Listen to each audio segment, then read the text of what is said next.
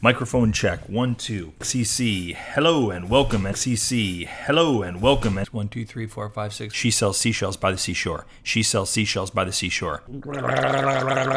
There we go. Rolling.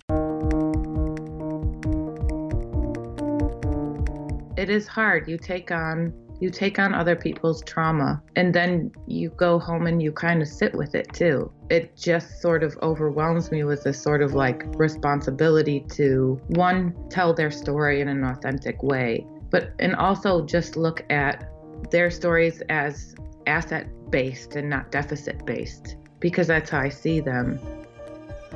I'm giving myself the opportunity to be able to tell these stories. Nobody else is giving me the opportunity. I have two directing credits for documentary films, and you want to know why?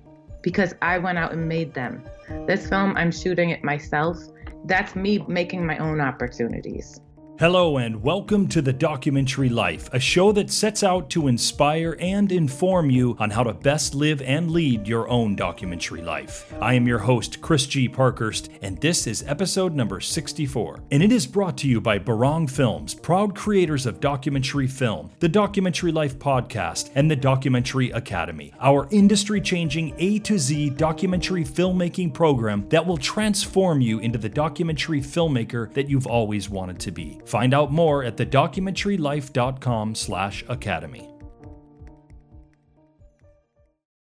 When I started this podcast around 21 months ago, I had an only slightly more than vague notion about what this whole documentary life thing was about and that I was putting out into the world with my podcast. Actually, I was just a few days ago reminded by Steph that when I began the documentary life, it was initially not a podcast at all. It was something quite different from that, as you'll see from this conversation that I was recording the other night during one of our meetings for TDL. Just before the New Year, Yeah. like literally a couple of days before, between Yeah. Christmas and New Year, I was working on my blog and I said to you, I'm really surprised you don't have a blog. Because you love writing. Yeah. Maybe it's something you should think about. And then you were like, yeah, that's true. I love writing. Having a blog would be good. I'll think about it, blah, blah, blah. Within 24 hours, as you do, because, you know, once you have an idea, that's it. You've got this blog up. Called The Documentary Life. No, uh, was it called that then immediately though? It wasn't? I I thought don't it was. know. I think. Could it be? No, yeah, it was I very feel like early that on. was from the very beginning. It was very name. early on, yeah. No, you're right there. It was. It was before you even said about the podcast thing. So, and then I think you did one or two posts. I remember seeing it up there and like reading it and stuff. And then you said, I can't remember exactly how you broke it to me, but you were very sheepish when you broke it to me. Oh, God, I'm sure. Something because I think you weren't sure how it would work, and Yeah. you knew you'd have to put money into it. Right. Oh, yeah. So I have to were like, justify the expense. you know, I've been listening to one more podcast recently, and I, you know, I loved my radio days. So I was thinking maybe I might do, you know, a podcast. And I would only need this very simple equipment, Right. and then you bought. I remember the piece. Yeah. One, and then you had to buy another. So, as you've just heard, the documentary life was initially supposed to be kind of a journal meets blog kind of thing. I'd intended to mix helpful essays with practical tip articles, with real life doc filmmaking stories, as well as stories of all of the other things that comes with living life as a documentary filmmaker. Thankfully, I shifted my energies away from this idea when I suddenly became really attracted to this idea of doing a podcast. And as Steph also mentioned, I'd recently really been getting into podcasts, and I was appreciating their, their power to reach large audiences with a relatively straightforward DIY approach. And I was pretty intrigued at the prospect of getting behind the mic again, something I'd done as a radio vet in a prior life. And even when I'd come to that decision that I was going to be doing the documentary life as a podcast, that didn't necessarily provide any more clarity on what I was going to be presenting with this documentary life idea. But I figured it would kind of develop within the show. And what I'm about to play you here, this was how I first described the Documentary Life podcast in our first episode. Hello, hello, hello, and welcome to the very first episode of The Documentary Life, a podcast in many ways about living your dreams. more specifically, your filmmaking or documentary dreams. As you could hear, interestingly or perhaps tellingly somehow, really not all that much has changed since that first episode in terms of how I introduced episodes nowadays. The format went from a bi weekly to a weekly format back in July, and we were dividing the episodes up between a segment that I hosted myself on a given topic, followed by a shared conversation with an industry person. And since then, the show has shifted slightly with a little more focus on the shared conversation segment, and the two segments tend to be a lot closer in terms of theme or topic. It used to be at times the segments were very standalone and, and oftentimes didn't have anything to do with one another. But the one thing that hasn't changed at all is why we're doing this show and what the show is about, which at the heart and soul is still driven by living and leading this idea of a documentary life. Now, if you were to ask me how I define a documentary life, I'd still not necessarily have a completely 100% concrete way of doing this. That may seem like an odd thing to hear since I've been doing this podcast for nearly two years. It's just that I haven't really found an entirely succinct way to describe a documentary life. I mean, there are just so many components that go into a documentary life, right? And in fact, I'm, I'm actually in the middle of constructing a workshop and a future course that's all about living and leading this idea of a documentary life. There are certainly a multitude of ways in which we all live our doc lives. And now that I say that, I guess that kind of leads me to where I'm always headed with the show and its meaning, if you will. You see, I've always thought of a documentary life as whatever it is that we do as independent filmmakers and how we do whatever it is that we do in such a way that our documentary films they become a primary focus for our lives. It doesn't necessarily have to be. And in many cases, as you'll see in our upcoming conversation with doc filmmaker Margaret Byrne, it probably shouldn't be our first and foremost priority, as a number of us may have families or be taking care of family members, for example. But that while it's not the number one priority, it's probably not far from being a priority number two, eh? I'd even add that in some ways, I'm defining my personal doc life all the time. That each and every day, I seem to be discovering and employing more ways in which I'd like to define how it is that I live and lead my own documentary life.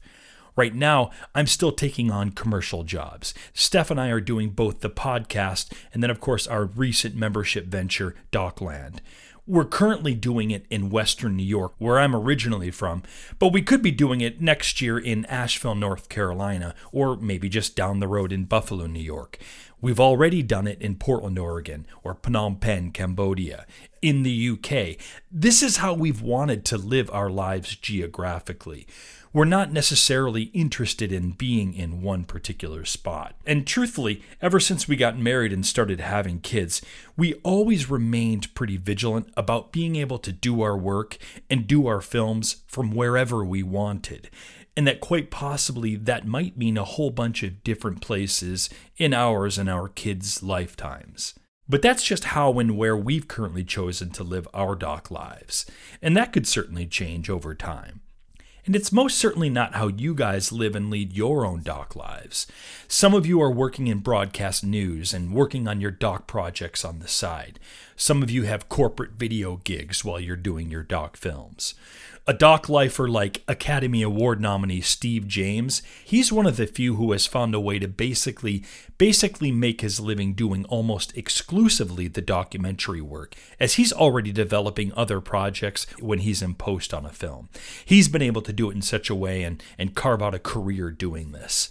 We've got another doc lifer who runs a very successful law firm and has recently decided to invest in equipment and to put his free time into exploring documentary films. And that just proves out even more how tricky it is to perfectly define what it is that is a documentary life. Because the truth is, we are all in our own ways defining our doc lives every day in however best benefits our own lives and our own film projects. Now, this all being said, that doesn't mean that there aren't ways in which we can learn from one another how to best live our doc lives. If you've been a listener of the program at all, you know that I've already discussed numerous topics that can be tied to this idea of a documentary life. We've talked about finances and debt as a filmmaker.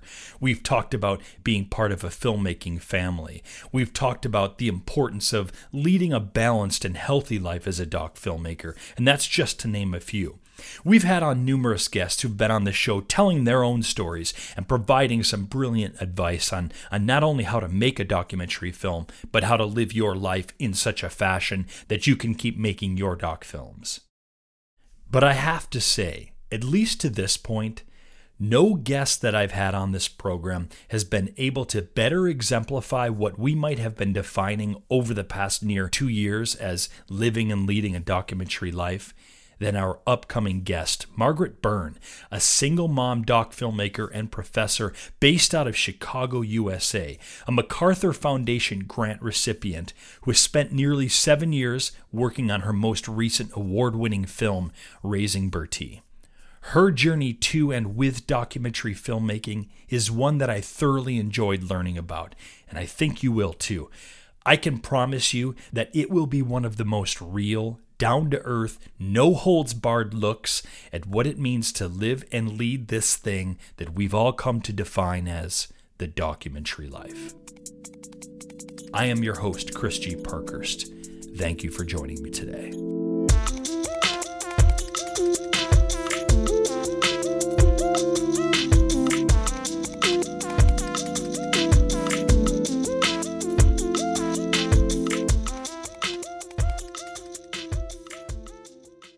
There are plenty of places online to learn how to do things like split the audio signals coming into your camera, or how to animate some of your still photos, or get some great tips on lighting your interview. Many blogs, YouTube videos, and of course podcasts where you can quickly grab an answer to a tech related question. But what if there was one place where you could learn from beginning to end how to make a documentary film and how to become a doc filmmaker, how to raise money and build an audience for your doc, how to form strategic partnerships and launch your doc out into the world, and perhaps even, if you can imagine, make some money from it?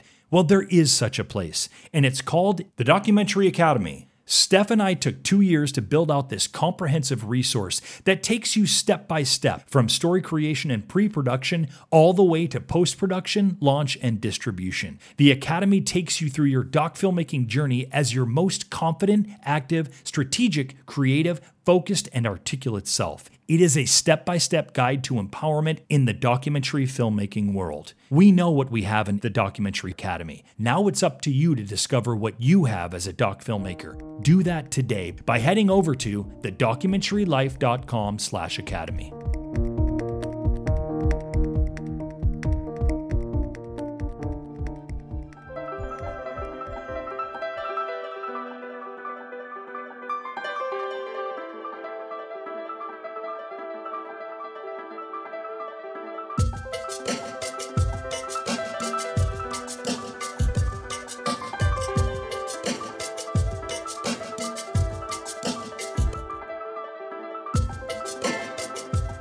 I am elated to have on doc filmmaker Margaret Byrne today to speak with us. Certainly, we will be speaking to Margaret about her recent film work, in particular, Raising Bertie, and then her current doc project. But I'm also excited to talk with Margaret because I feel like of all the guests that we have had on the program over the past year and a half, and no pressure here, Margaret, I feel like Margaret can can really speak to this idea of how one lives and leads a doc life. First and foremost, before we get into this, I should say thank you so much for joining us today on the documentary Life, Margaret. Yeah, thanks for having me. So, so Margaret, I, I, I, should say right at the out, outset, interestingly enough, I came by your information, and perhaps this is a little bit of a shout out actually to one of our listeners, a doc lifer by the name of Rich, who recommended you uh, fairly recently via, I think it was via Twitter, and that's how you and I ended up ended up connecting. And um, and then at that point, and, and after doing a little bit of research um, into you and, and your film work, I realized that earlier in the, in the year we had had, I should say, or midway through last year, we had Gordon Quinn of Kartemquin on the show, and I'm now remembering that he had mentioned your film Raising Bertie and mentioned you, and uh, had actually himself as well re- re- uh, recommended you for the program. So hey, here we are, and that's awesome. So thank you again.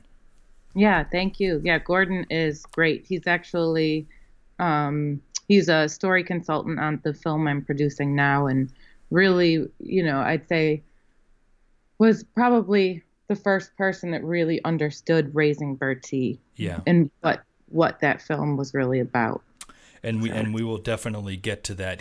Margaret, what might be nice for us is if we could paint a little bit of a picture of your background so we can kind of learn how you came to this this doc life. Um, I understand that you received your BFA uh, BFA in film at the University of Illinois in Chicago in 2000, and then it looks like you went on to do some some some music video uh, work. I, it looks like I, I think you worked for Universal Music. Is that is that correct?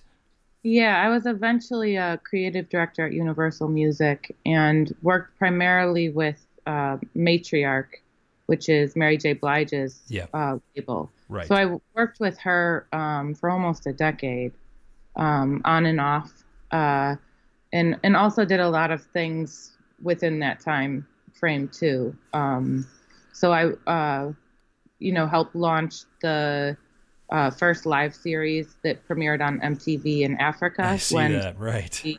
launched, and um, then I went on and lived in Nigeria for about a year Okay. in Okay. Lagos, and where I was directing music videos because there was such a demand for um, music videos to be made at, at like a higher quality, and that was that was in 2005. But that really taught me how to, I think, even just step back as a director and calm down because anything that could go wrong went wrong. I'm sure it did. How long know- were you in Lagos? um, I was there about a year. Okay, okay. And and how did you how did you end up there uh, uh, initially? Was it through employment with MTV, or, or yeah, how did you end up in Nigeria? Yeah, I was just an independent contractor working um, for MTV, but it was my friend Kevin Swain, who is a well known music video director, directed a lot of Tupac videos back in the day, and does a lot of um, live concert work. Hmm. So he he asked me one day, he's like, "Do you want to go to Nigeria?" and I said, "Okay." And it turned into I actually through the artist that the the the first music video to play on MTV was by an artist named Two Face, and that is how I met my husband, and why I ended up living there, and wow. daughter, and we've since separated, ten years ago. But um, yeah, that those are the stories of my twenties. Those are the stories of your twenties. Okay. Yeah.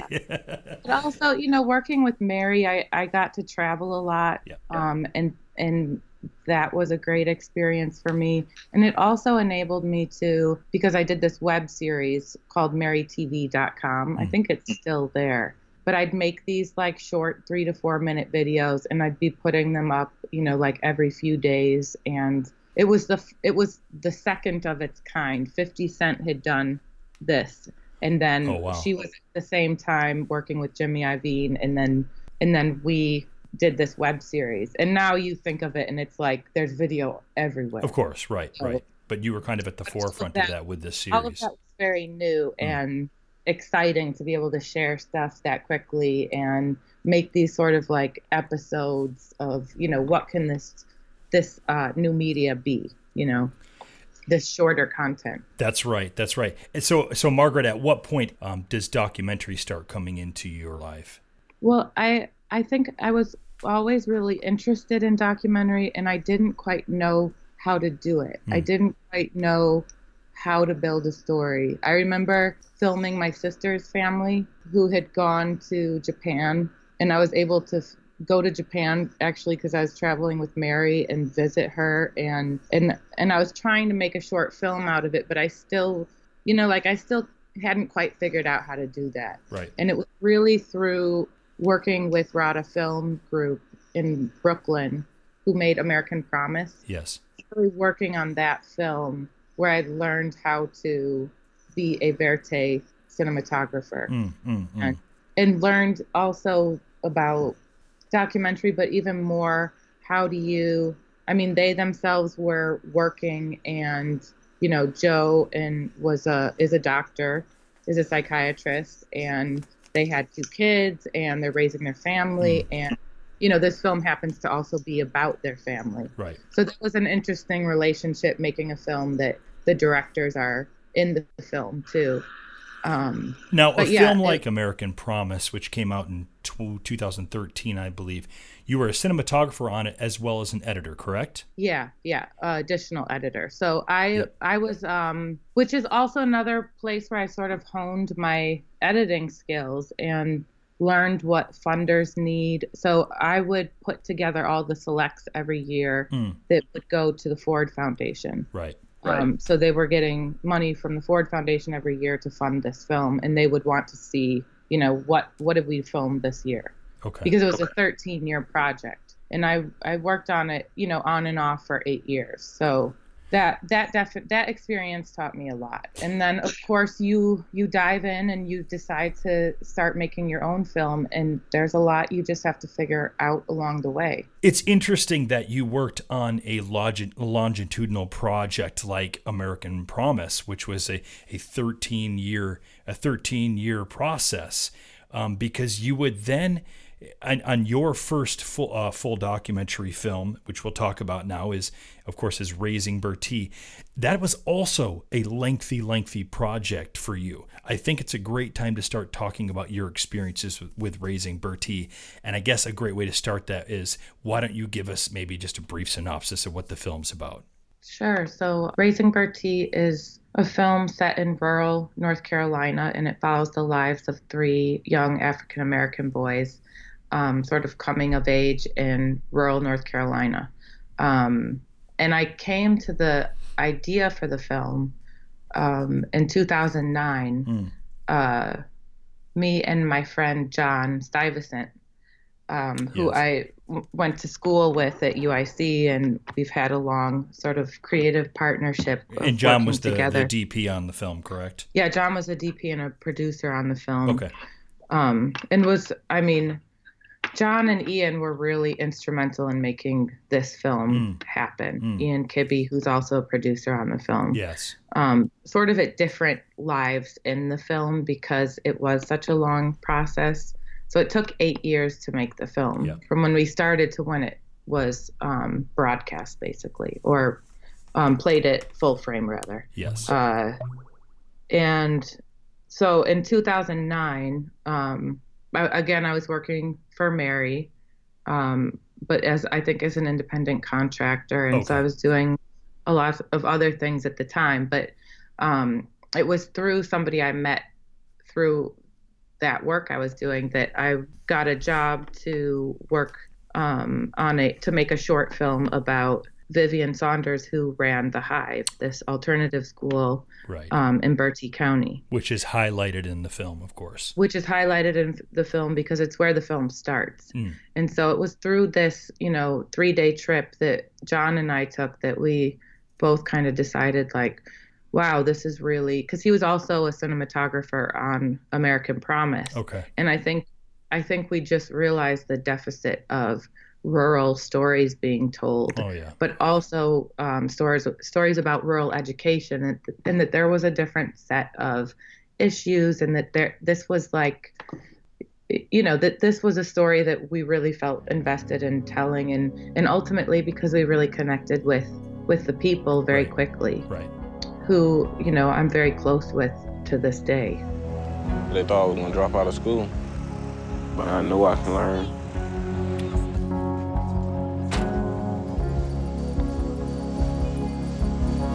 I love. But I ain't want to stay on the farm the rest of my life.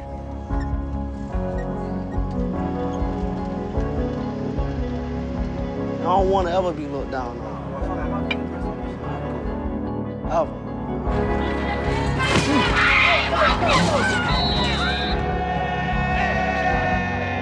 If I play football, I'm hoping my daddy come to my games. You cannot allow these folks to take our program from us. I believe in myself. I believe in myself. And my ability to do my best. And my ability to do my best. I am intelligent. I am intelligent. I am capable of greatness. I am capable of greatness.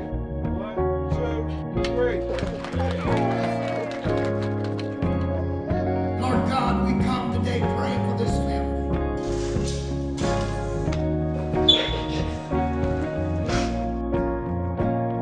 What in the world is going to happen to these boys? Have we given them the tools to be able to survive without getting into trouble?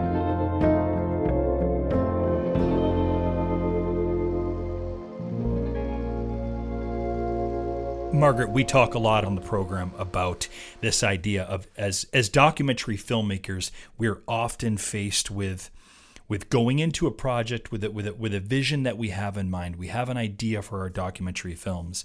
And then when we start filming and we start working on the project and really kind of immerse ourselves in the process, something funny can often happen and that uh, maybe an event happens where there's a shift in the story or another story um, or a turn sort of presents itself. And we talk a lot on the program about about this idea of remaining open, you know, to remaining open to the storytelling itself and, and this idea that events can shift your one's original idea. Now, this happened with Raising Bertie, did it not? Yes, it happened with Raising Bertie. It happened with the film mm. that I'm making now. Yeah. I mean, so with with Raising Bertie, our plan was we were going to follow we were going to follow three kids and follow Vivian at the Hive and really take a look at what this school was providing for um, at-risk youth in Bertie and and why it was working. And then really early on into filming, the school right. shut down. Uh, so so you see that you know at the end of Act One, Vivian is losing all her you know her resource center, her the hive, and you see these three young men that now are returning to the regular public school system, but a system that has right. not worked for them. And so, you know, it was sort of like, well, I was questioning at that point, hmm. what is this film really about? Nobody wants to see a movie about young hmm. black kids failing. Ultimately, these were kids that didn't do well in the regular school system and now they're being thrown back into that system whereas they had some agency with with Vivian in the hive and and that's yes. what I was interested in but but you know it, they'd become like family to us and and obviously it's like well what am i going to do as a filmmaker am i going to desert this story because it's probably not going to be very popular you know as far as like applying for grants it's not it's not a story that people of are course. looking you know what i'm saying that's why i said gordon really understood hmm. what the movie was and um, that was that was really important. You know that that what happens when a program closes, and that's ultimately why the film you know took six years to film because I wasn't going to stop telling their story until they found some place of like they'd each sort of settled right. into their lives a little bit and and found success. And you see that success doesn't look the same for everybody. You've mentioned a few times how you became close with the people, the subjects of your film. And I think that that is, of course, in many ways, not an uncommon thing to happen to us as doc filmmakers. It, it, it's it's almost expected. We spend, um, in, in, in relatively speaking, uh, we spend an enormous amount of time with our subjects. It makes sense that we get close with them. I guess my question for you is are there times where we should be perhaps backing off from being close? Or is or, or, um, maybe you can tell me margaret for you as a filmmaker and you can you can include this with both you can cite both raising bertie and then your current doc project. Are there dangers in getting too close to your subjects? And or what is your approach um, do you put um, do you put any sort of professional wall up whatsoever, or do you always do you find that that's not something one should do because then you don't remain open to your subjects? I mean, I think the reason why I've spent a lot of my life embedding myself in communities that are not my own and trying to understand their perspective and is because you know i think in some ways i don't feel like i belong where I come from and I'm looking for other places where mm. I can relate to people. And so ultimately, I think I'm making films about people that I connect with and can relate to and be open with in a way that I'm probably not open with people, you know, as a professor or in my, you know, in other pro- professional parts of my life where I have much closer friendships and relationships with like Day Day. Mm. Oh, he yeah. um Day Day and Quay had their baby on Oh, wow. December 31st, and I they were they called me a half an hour after Messiah was born, and I got to see him on FaceTime, and I felt honored that I was that important. And I'm going I'm going there I'm going to speak at UNC, the medical school, uh, in a couple weeks. But really, to me, Yeah, I look but- at it as an opportunity as I can rent a car and go to Bertie and and and now I can see Messiah for real because Yeah, I haven't I'll I haven't I'll seen bet. him yet. So, and just visit everybody and check in, and it's important to be there too. Do you feel like we have a responsibility as doc filmmakers to kind of continue our connections with the lives that we've spent filming for so long? I I mean, honestly, I think if it's not a natural Yeah. thing, if it's forced, then I don't know how that makes anyone. sense. You know, every relationship is different. But even, you know, I'm so right now I'm making a film uh, that follows three, it's about the mental Right. health crisis in Chicago, and it follows three participants that are in this mental health court program. So they've they've chosen to plead guilty to these charges and um, receive court mandated treatment for two years, and in exchange, their record will be expunged. So that film has been a huge challenge because the only way that I could cast the film was by Hmm. observing at court, and then I have to, you know, I'm I'm trying to form relationships with people that are homeless, that are un, you know, that are in really unstable times in their life. And obviously there's a huge responsibility on my part for right. how I tell these stories, whose stories I choose to tell, whose stories are not appropriate. But I I think making Raising Bertie has definitely been prepared me for making a film Mm. like this that has really been quite a challenge. It took me 18 Wow, months to cast the film. And but but I mean right now I'm working with three people that I talk to Mhm. at least on a weekly basis. They um it's different because they don't live far away. So um Yeah. they're all in Chicago versus, you know, me having to drive 18 hours or take a plane.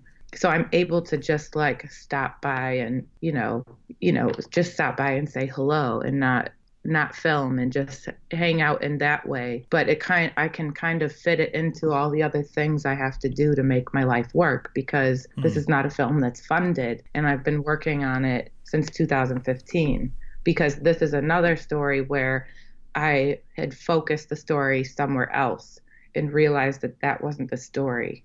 Yeah, that's that's Okay. what I'm working on now and and just talking about um sustainability and how do you how do you make a project like that i do have some seed money which was spent you know uh, to make a demo and um, but right now we're in Okay. pretty much full production and you know it's it's just a matter of juggling a lot of things Margaret, spending time in areas that may be poverty stricken, spending time with your subjects whose lives may not be as fortunate as our own. How do we how do we then after that process of spending so much time filming with them, how do we then go back to our to our I guess in quotes normal lives after that? I don't think I ever go back to my normal life. I think I'm sort of entrenched in. I mean, I was talking to Vivian before you, you called, um, and I've talked. I've talked already to a couple of people from Bertie's wow. today, whether it's a text message or or whatever.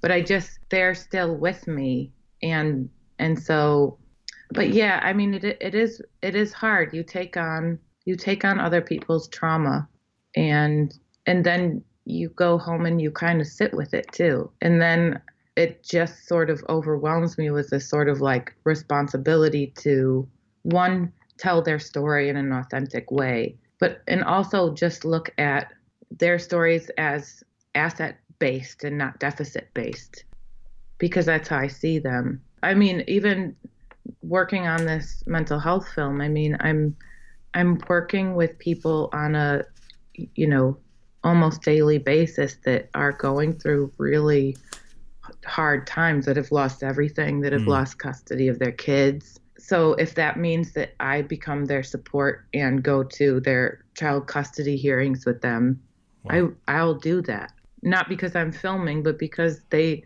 there's nobody else there for them, you know. So I I think that I'm probably a very particular type of filmmaker and I get very invested in in right. the people that I'm working with and I look at them more as, you know, so one one man that I'm filming is he's writing a book.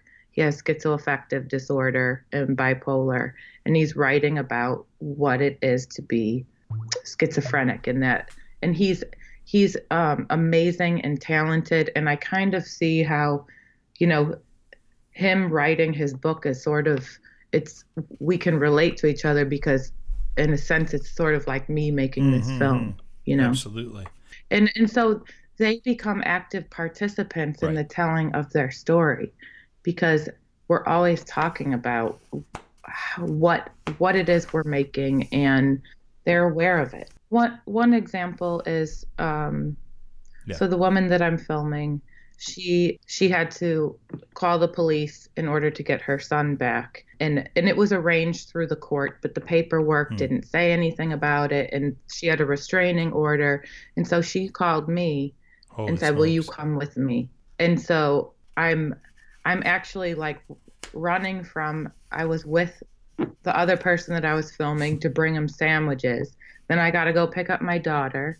And and then i'm like okay how is this going to work and what are we all walking into and I've got my 11 year old here sitting in the front seat, and here I am sitting in the back seat. Angela doesn't have a car. How does this scene even work? When CPD yep. shows up, they won't let me film. But it actually turned out to be one of the most amazing wow. scenes I've filmed, one yeah. of the most emotional scenes. And it was so, it was very traumatic. And I I remember after I drove away because the police I didn't have a car seat. And so when she gets her son back you know they're oh, like well you can't get in the car because we don't have cars. And so she ends up you know just just deciding to take the bus and and um so we drive away and I pull over and I just cried. But I mean me being there for her in those moments I know has has like helped her in some way you know because she needed somebody to be there. Margaret, do you have people in your life who understand and or appreciate what you do as a doc filmmaker? And I ask this in the context of of all of us doc lifers. You know, what is the importance of our own community, of building our community and a support group? I, well, I think um, I have a great doc family here in Chicago. People that I could probably call for anything um, and they would help me, and and likewise I would help them. Well, especially now being connected with Kartemquin, right? Yeah, Kartemquin is. I mean, that is the greatest thing about working with Kartemquin is working with Gordon hmm. um, and and having a community of people hmm. that are really supportive and and it's not it's not competitive. It's like we're all trying to help each other tell these stories that that um, we're invested in, and and and really making out. You know, a lot of us don't have funded, fully funded films. Most of us. Most of us don't. so, so how are we cobbling this together and getting it done? Yeah. Yeah. How does it? How does how does working as a doc filmmaker, um, spending this time as a doc lifer, if you will, if you will, as we like to call it here on the show, how does that affect one's personal life? How does mm. it hmm. how has how has being a doc filmmaker affected your personal life, Margaret? My personal life. Yeah. I mean, one thing is I'm one thing is I'm a single parent. And so I think that that probably dictates more than anything for me. Yeah. Cuz that's sort of my, you know, my primary job in life is to make sure that Violet is has everything she needs and is you know, growing into an amazing person. Yes. And and so I've sort of built everything I do around that. And so that means that I left New York and I came to Chicago, mm-hmm. which allowed me to not have to pay as many bills. So I don't have to work, you know, I don't have to do um, marketing work at Universal, mm. you know. Mm. And some people would look at this as like, well, you stepped down. Yes, of course. You, right. You know, but I'm like, no, but I'm actually No, I I'm just giving increased my life. I'm giving myself the opportunity to be able to tell these stories. Yeah. Nobody else is giving me the opportunity. I have two directing credits uh, for documentary films. Yes. And you want to know why? Because I went out and made them. And I had a friend like John along the way who helped me make this. This film, I'm shooting it myself. And I have a couple people that ha- are helping and supporting me. And that's me building my own, making my own opportunities. It is. That's you building your own doc life in many ways. Because when you have somebody come to you and say, here's the money to make a movie, Hmm. there's going to be a whole set of rules that comes with that. I mean, in most situations. Yes. And so I'm I'm just very careful of what I choose to work on and and I think I think that's important because it's easy to get caught up.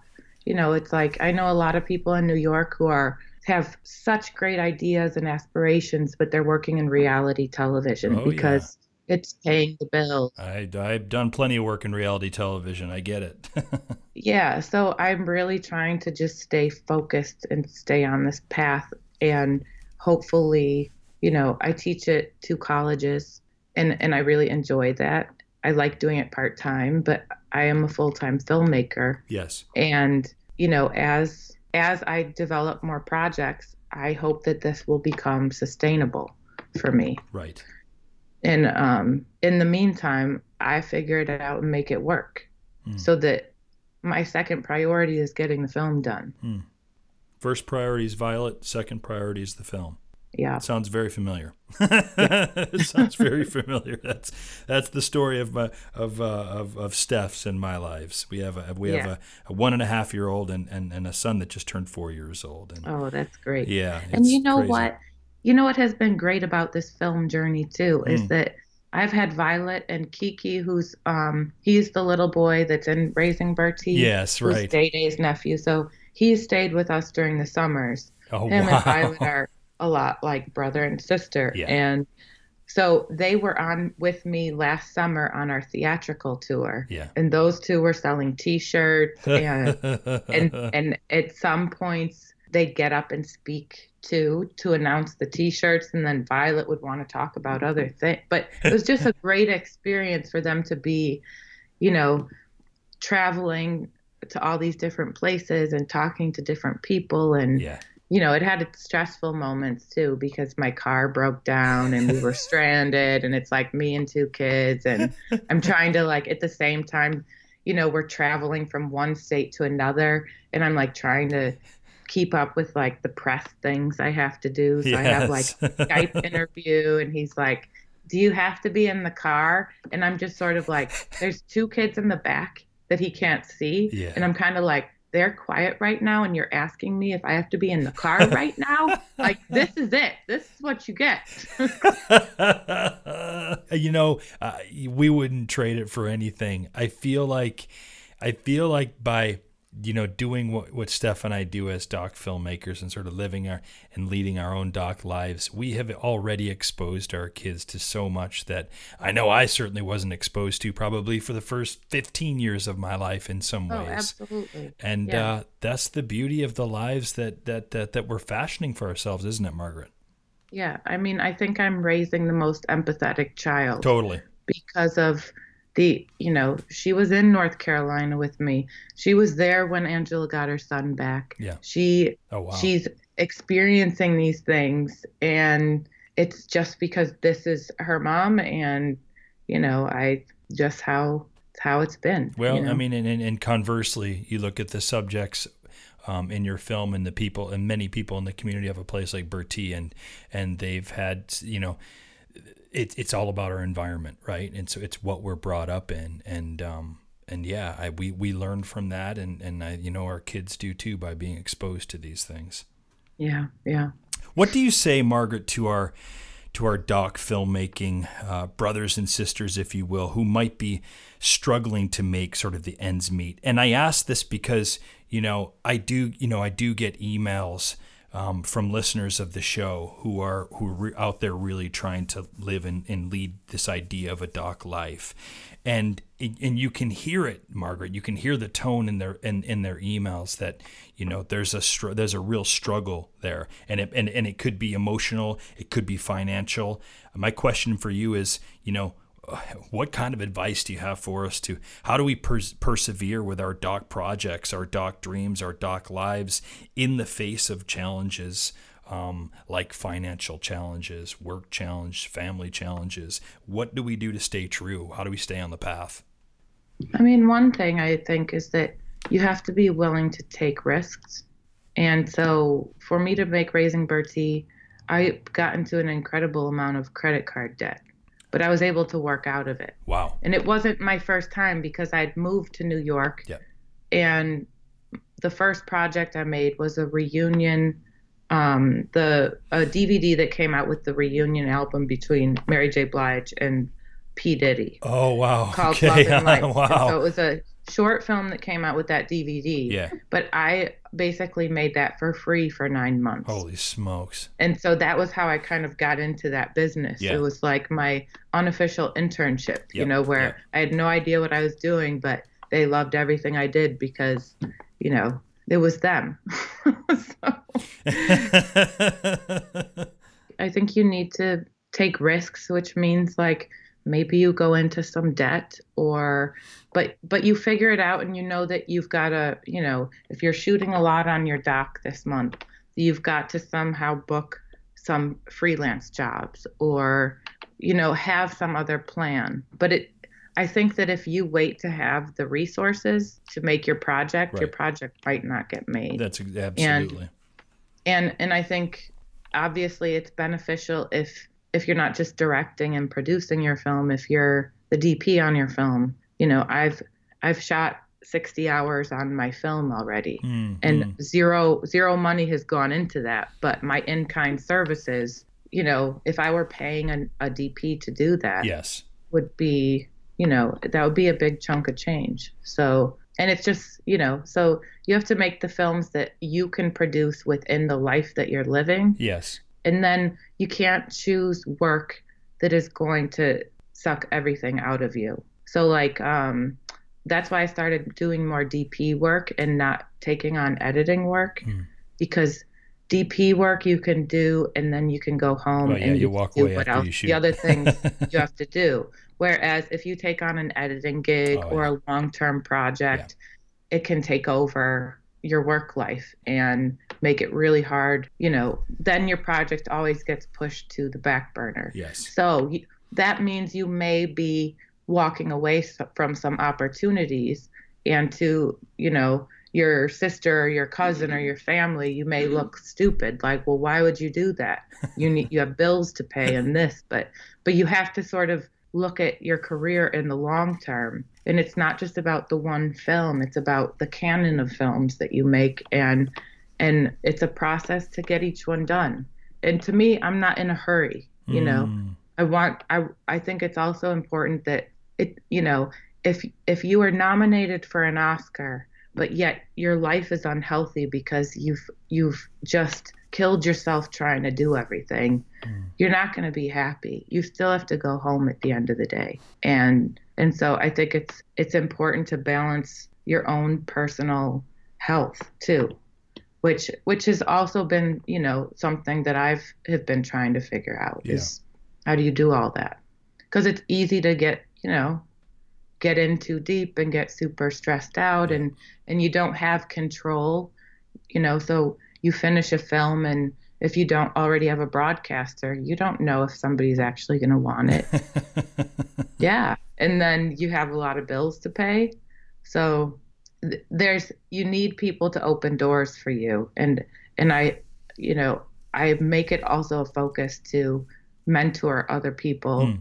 Um, i'm a mentor in the diverse voices and doc program at Right. Kartemquin one of my friends who i mentored um, who was in that program kelly pope she just uh, put out a wonderful film called all the queen's horses about the largest municipal fraud in Gordon had mentioned country. that as well when we spoke. She would be a fantastic person to talk to in Okay, a totally great. different perspective. Yes. She's an, a forensic accounting professor at DePaul, you know, Wow. and wow. and sort of, you know, took on this filmmaking journey Yeah. and and I think that she has other great projects to make. Okay. I'm, you know, I'm constantly trying to say, yes, you do. It's not your last one. Not your last one. yes, But indeed. and she's found some really great success in. I mean, she's had more screening requests than any Kartemquin film ever. Unreal. Yeah, Well, there you go. and that's in, that's an incredible success. So also, I think filmmakers need to look at what do you really want, and is the ultimate success. You know, there's only so many slots on you know PBS, on POV, on I, on Independent Lens indeed. you know, and there's only so many films getting picked up by net. I mean, of course, there's all these distributors, Hmm. but um, if if you don't get a national broadcast, you know, if your film is getting out there and into communities and doing what it's supposed to do, Yeah. that is a huge success. And you need to look at those things too, but also be aware of what is your ultimate goal. Margaret, this has just been a fantastic conversation and the type of conversation and real conversation I've wanted to have with a doc industry person for for quite some time. That that that is that much is certain. Tell us how we can see Raising Bertie, and then tell us when uh, when you think you'll be wrapped up on your current project. Even though I already know the answer to that last one, because who knows, right? I have plotted. I have a plan. I I do have a plan. Yeah. And I'm far enough that I think I can stick to that plan because I'm not. I don't have a lot of indefinite things, you know. So the first part was oh, Raising Bertie. You can get it on Amazon, iTunes. Uh, Google Play, but it also uh, for Black History Month is streaming for free on POV, and that's the PBS version um, where you can also download uh, educational materials. There's a lesson plan and an engagement guide. So there's a lot of good stuff there. And then uh, my film, Any Given Day, um, which focuses on the mental health crisis in Chicago, uh, I'm planning to be uh, done filming in about 18 months. And, and of course, unless something changes, but That's that's, right, not within right. my control. So, you know. Margaret, thank you so much. This has just been an amazing conversation. Yes, thank you.